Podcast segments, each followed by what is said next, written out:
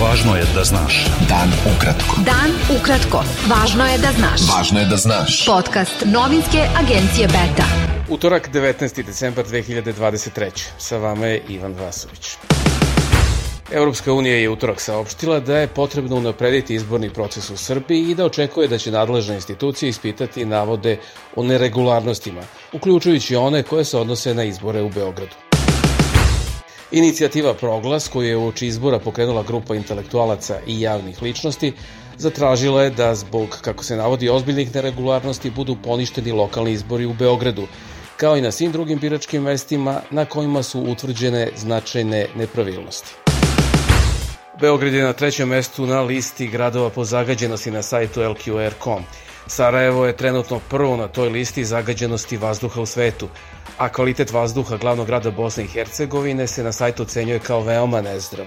Na drugom mestu je Kalkuta u Indiji, gde se vazduh takođe nalazi u kategoriji veoma nezdrav, a za Beograd koji je na trećem mestu se kvalitet vazduha ocenjuje kao nezdrav.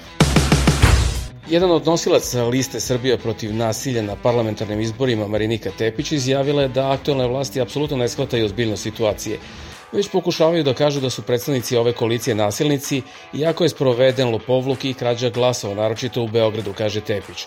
Tepić, kao i drugi nosilac te liste, Miroslav Aleksić, stupili su u ponedeljak uveče u štrajk glađu u staroj zgradi parlamenta, gde je sedište Republičke izborne komisije. Policija je uhapsila dve osobe zbog sumnje da su učestvovale u incidentima ispred prostorija Republičke izborne komisije u centru Beograda. Po navodima MUPA uhapšeni su 20-godišnji DM iz Jagodine i 19-godišnji IK iz Beograda, zbog sumnje da su izvršili krivično delo nasilničko ponašanje na sportskoj priredbi ili javnom skupu. Lider Srbija centra Zdravko Ponoš ocenio je da je koalicija Srbija protiv nasilja, čiji je član ta stranka, znala da se izbori kradu, ali da su se nadali da će izlaznost biti veća, odnosno dovoljna da pokrije fantomske glasove. Ponoš je stanje u Srbiji nakon izbora ocenio kao državnu krizu. Kandidat liste Srbija protiv nasilja za gradonačelnika Beograda Vladimir Obradović ocenio je da je jedini izlaz iz krize u koje je Srbija danas ponovni izlazak na beogradske izbore.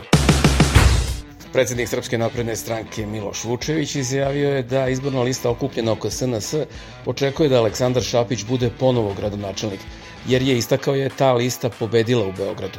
Bolje je da se formira većina nego da se ide na nove izbore, to zavisi od liste oko Branimira Nestorovića, Legitimno je da mi očekujemo da bude naš gradonačelnik jer smo dobili najveći broj glasova. Da ne bude zabune, pobedili smo u Beogradu, rekao je Vučević za TV Prvo. Predsednik izvršnog odbora Socijalističke partije Srbije Vladan Zagrađanin izjavio je da je lider te stranke Ivica Dačić njen stup i gromobran i da njegovo povlačenje sa čela SPS-a, što je u izbornoj noći najavio kao mogućnost, niko od socijalista ne prihvata. Dačić je taj koji će povesti SPS u nove pobede. On nije kriv za loši rezultat, rekao je za građanin za kurir. Član Gradske izborne komisije Zoran Alimpić izjavio je da je sednica tog tela u ponedeljak uveče bila prilika i mesto da se razgovara o ozbiljnim izbornim nepravilnostima, ali da predsednik Gika nije želeo o tome da diskutuje. Alimpić je na TVN1 istakao da je njegova dužnost kao i dužnost članova komisije da se na sednici pokrene to pitanje i da se o tome razgovara. Pokret obnove Kraljevine Srbije ocenio je da izborni proces u Srbiji nije bio regularan i izborni uslovi nikad nisu bili gori, te da su uprkos tome zadovoljni izbornim rezultatima koalicije NADA koja je osvojila 14 poslaničkih mandata. Znak UČK, simbol bivše oslobodilačke vojske Kosova, postavljen je na uzvišenju Crnuša iznad Kosovske Mitrovice, javlja RTS.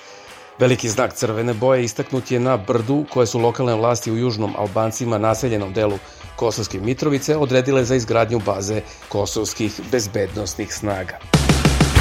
Narodni poslanik profesor Vladeta Janković izjavio je da su izbori 17. decembra bili nelegitimni i da su zahtevi opozicije za poništavanjem beogradskih izbora apsolutno opravdani. Janković je u intervju agenciji Beta kazao da nema sumnje da je dovođenje glasača iz Republike Srpske i drugih krajeva Srbije značajno uticalo na ishod izbora u Beogradu. Roditelji đaka ubijenih početkom maja u Beogradskoj osnovnoj školi Vladislav Ribnikar u sredu će održati novi protest ispred te škole, nezadovoljni reakcijom državnih organa posle tog zločina. Beta. Dan ukratko. Budi u toku. Predsednik Severne Makedonije Stevo Pendarovski izjavio je da su poslednje odluke Europskog saveta potvrdile pesimistički scenariju za Zapadni Balkan, koji su neki diplomatski krugovi najavljivali od početka rata u Ukrajini. Nesporno je da mi nismo uradili domaći zadatak u pogledu preuzetih obaveza, ali je teško naći logiku u poslednjim odlukama Brisela, kojima su praktično potpuno zaobišli region, što će sigurno dodatno doprineti padu atraktivnosti projekta pod nazivom Ujedinjena Evropa, rekao je Pendarovski u svom poslednjem petom godišnjem obraćanju u parlamentu. Izrael se utorak planiranim glasanjem u Ujedinjenim nacijama suočava sa novim pritiskom međunarodne zajednice koja se zalaže za primirje u Gazi – piše France Press. Savet bezbednosti trebalo bi da odluči o novom tekstu koji poziva na hitno i trajno obustavljanje neprijateljstava na palestinskoj teritoriji nakon veta kojima su se SAD protivile u prethodnim pokušajima. Prvobitno zakazano za ponedelje, glasanje je odloženo za utorak kako bi se omogućili dalji pregovori oko novog nacrta rezolucije. Utorak je 20 palestinaca ubijeno u bombaškom napadu u Rafi, u južnom pojasu Gaze, podaci su Hamasa. Izraelska vojska suspendovala je grupu vojnika koja je snimljena kako puši nargila i izbija šala ispred uhapšenih palestinaca sa povezima na očima. Video snimak na kome se vide vojnici koji se smeju i obeduju u istoj prostoriji u kojoj je smešteno najmanje sedam palestinaca zavezanih očiju, za dva dana je postao viralan na društvenim mrežama. Najmanje 19.667 ljudi je poginulo u izraelskim vojnim operacijama u pojasu Gaze od početka rata 7. oktobra saopštilo je Ministarstvo zdravlja Hamasa.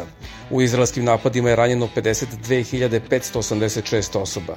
Pripadnici Hamasa su izvršili napad na Izrael 7. oktobra, kada je ubijeno oko 1140 ljudi, većinom civila. Predsednik Rusije Vladimir Putin naglasio i obraćanje u Ministarstvu odbrane da je rusko društvo osnaženo posle napada na Ukrajinu. Procenjujući bilans u 2023. ruski predsednik je ponovo zamerio Zapadu da ratuje protiv Rusije preko Ukrajine, a Ukrajinu optužio za nacizam i doveo u pitanje postojanje ukrajinske nacije. Najmanje 118 ljudi je poginulo u zemljotresu u severozapadnoj kineskoj provinciji Gansu. Novi je bilans koji su saopštile lokalne vlasti. Zemljotres je zabeležen juče oko 1300 km jugozapadno od Pekinga, a prema podacima Geološkog zavoda SAD bio je magnitude 5,9.